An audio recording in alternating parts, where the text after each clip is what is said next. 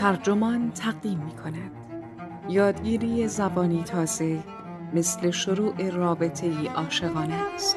این تیتر یادداشتی است نوشته ماریانا پوگوسیان که در ایان منتشر شده و وبسایت ترجمان آن را با ترجمه نجمه رمزانی منتشر کرده است. من فاطمه میناخانی هستم.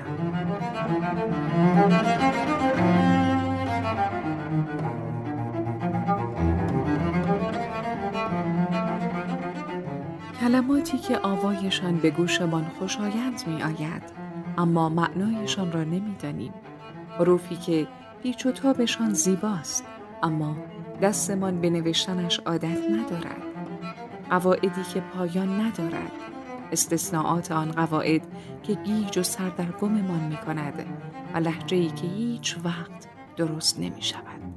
شناختن یک زبان تازه مثل شناختن یک انسان تازه است. خیلی وقتها همان روزهای اول به جدایی و فراموشی می کشد.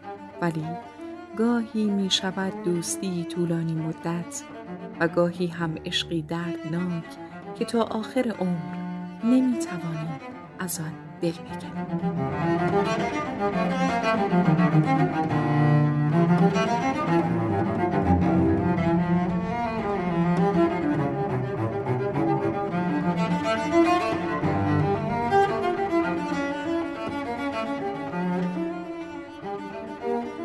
یادگیری زبانی جدید شباهت زیادی به شروع یک رابطه جدید دارد.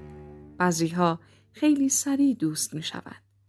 برخی دیگر با فرمول های جبر رو در روزهای امتحانات پایان ترم دست در گردنتان می اندازند و بلا فاصله پس از آخرین روز امتحانات قدم زنان از حافظهتان خارج می شوند. ولی گاهی مواقع صرفا از روی تصادف یا در نتیجه یک عمر زندگی اودیسوار برخی زبانها شما را به لبه پرتگاه عشق می‌برند. اینها همان زبانهایی هستند که شما را میبلند.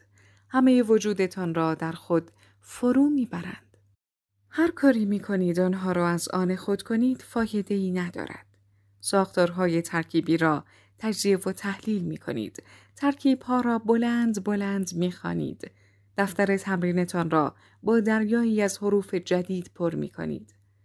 بارها و بارها خودکارتان را روی برآمدگی ها و فرو رفتگی های حروف حرکت می دهید. انگار دارید در تاریکی با انگوشت هایتان خطوط صورت عشقتان را دنبال می کنید. واجه ها روی کاغذ شکوفه می کنند. آواها به ملودی تبدیل می شوند. جملات اطراگین می شوند. حتی وقتی مثل خشت های ساخته شده از نمادهای خارجی با زمختی از دهان شما بیرون میافتند. شعرها، ترانه ها و تیتر روزنامه ها را حفظ می کنید تا در غروب خورشید و بار دیگر در سپید دم آنها را بر زبانتان جاری کنید. فعل ها به دنبال قید ها، اسم ها به دنبال زمیرها، کم کم رابطه عمیق می شود. با این همه هرچه نزدیکتر می شوید بیشتر از خلع سرابگونه بین خودتان و آن زبان آگاه می شوید. این خلع دانش بسیار گسترده است و یک عمر طول می کشد تا آن را پشت سر بگذارید. اما ترسی ندارید زیرا راه وسال معشوق با کنجکاوی و شوقی روشن شده که کاملا ضروری است. در میان این سامت ها و مصوت های جدید از کدام حقیقت پرده برمیدارید؟ حقایقی درباره جهان یا درباره خودتان؟ مانند هر رابطه دیگری خوشی بالاخره رخت برمیبندد. وقتی دوباره حواستان جمع می شود به تجزیه و تحلیل و حفظ کردن و گوش دادن و حرف زدن ادامه می دهید. ولی لحجهتان درست نخواهد شد. اشتباهاتتان اجتناب ناپذیرند. قواعد تمام نمی شوند. استثناها هم تمامی ندارند.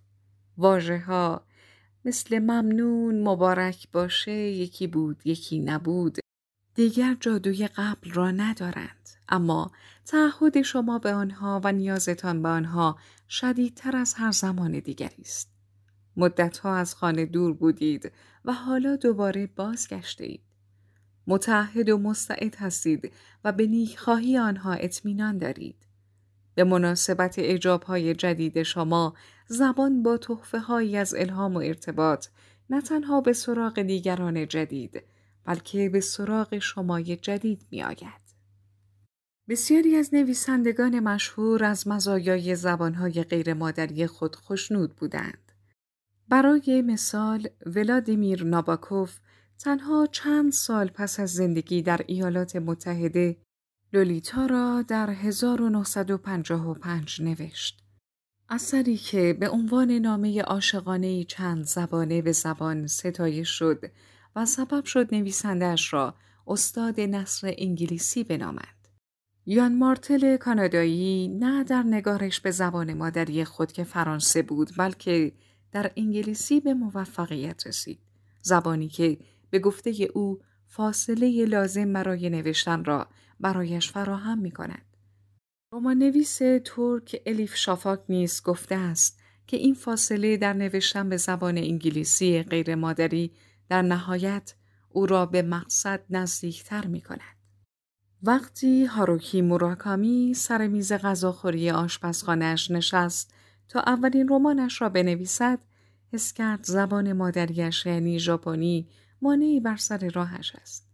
آنطور که خودش در 2015 توضیح می دهد افکارش طوری از ذهنش بیرون می ریختند که انگار از طویله پر از احشام مختلف. بعد کوشید به زبان انگلیسی بنویسد. با همان واژگان محدود و ساختارهای ساده‌ای که بلد بود. وقتی جملات پیوسته انگلیسی خود را که فاقد چربی اضافه زبان ژاپنی بودند ترجمه کرد سبکی بدون آرایه و متمایز خلق شد که در دهه های بعد برای او موفقیتی جهانی به همراه آورد. وقتی جون لاهیری نویسنده برنده جایزه پولیتزر نوشتن به زبان ایتالیایی را آغاز کرد زبانی که سالها آن را دوست داشت و مشغول فراگیریش بود حس می کرد دارد با دست غیر تخصصیش می نویسد. بی پناه، نامطمئن و دارای امکانات محدود بود. با این همه لاهیری در نوشتن به ایتالیایی احساس سبکی و آزادی می کرد. انگار تحت حفاظت است و دوباره متولد شده. ایتالیایی سبب شده بود دلیل نوشتن خود را از نو بیابد. لذت شانه به شانه ضرورت.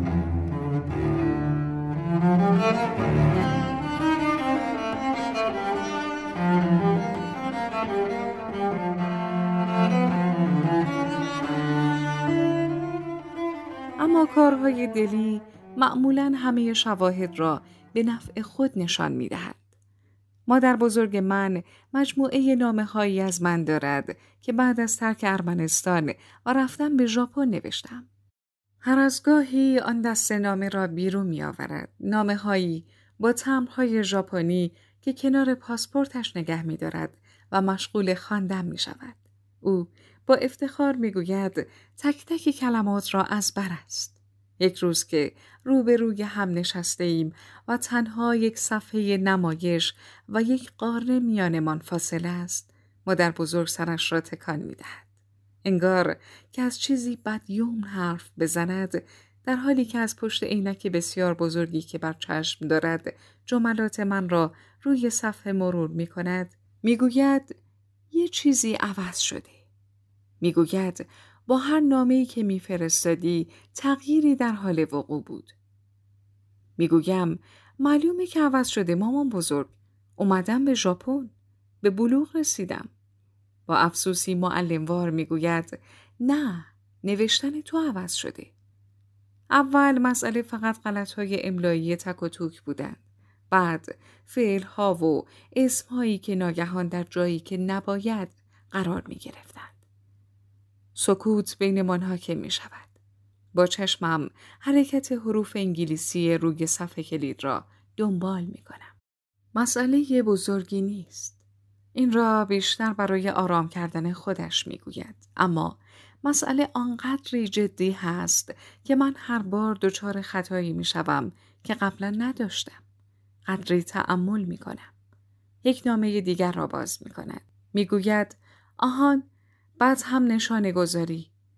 یه دفعه سر و کله کلی ویرگول پیدا شد. بعد هم یک نقطه در پایان جملاتت.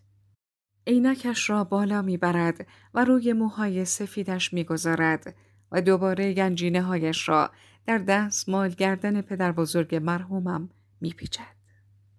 با لبخند آدمی شکست خورده بر صورت می‌گوید آخرین نامه ای که برایم فرستادی نشان می‌داد که همه چیز عوض شده است. با حروف ما می نوشتی.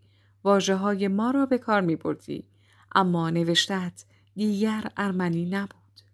واقعیت این است که ورود به رابطه صمیمی با زبان جدید اغلب رنگ همه چیز را عوض می کند. چشمانمان انتظار دارند واژگانی جدید ببینند. گوشهایمان به صداهای جدید عادت می کنند. قلمهایمان حروف جدید را به خاطر می سپارند. وقتی شیفتگی همه حواسمان را می گیرد، آناتومی آن زبان در ذهنمان حک می شود. راه های عصبی طراحی می شوند، ارتباطات شکل می گیرند، شبکه های مغز در هم تلفیق می شوند، قشر خاکستری عمیقتر می شود، قشر سفید تقویت می شود. آن وقت در نامه هایی که برای مامان بزرگ می نویسیم قطراتی از این رنگ جدید پاشیده می شود. زبانشناسان این پدیده را دخالت زبان دوم می نامند. وقتی زبان جدید با زبان قدیمی مواجه می شود مانند معشوق جدیدی در حال تغییر دکوراسیون اتاق خواب عمل می کند. انگار بخواهد بگوید از این به بعد کارها اینطور انجام خواهند شد. نوشتن به نوعی این دخالت را که مامان بزرگ خیانت مینامد بیش از صحبت کردن پدیدار می کند. شاید از آن جهت که به گفته گید و مپاسان وقتی صحبت می کنیم واجه هایمان در سیطره حالات چهره و کیفیت صوتمان هستند. اما سیاهی واجه ها روی سفیدی صفحه روحی هستند که بدون کالبد رها شده است. هرچند دو دهه از آخرین باری که به ارمنی نوشته بودم میگذشت لزومی نداشت مادر بزرگ قصه مرگ زبان مادریم را بخورد. درست مانند عشقهای اول زبانهای مادری را هم نمی‌توان فراموش کرد. آنها وفادار و بخشندند. حتی وقتی صحبت کردنمان روز به روز کمتر و نوشتارمان پر از غلط می شود.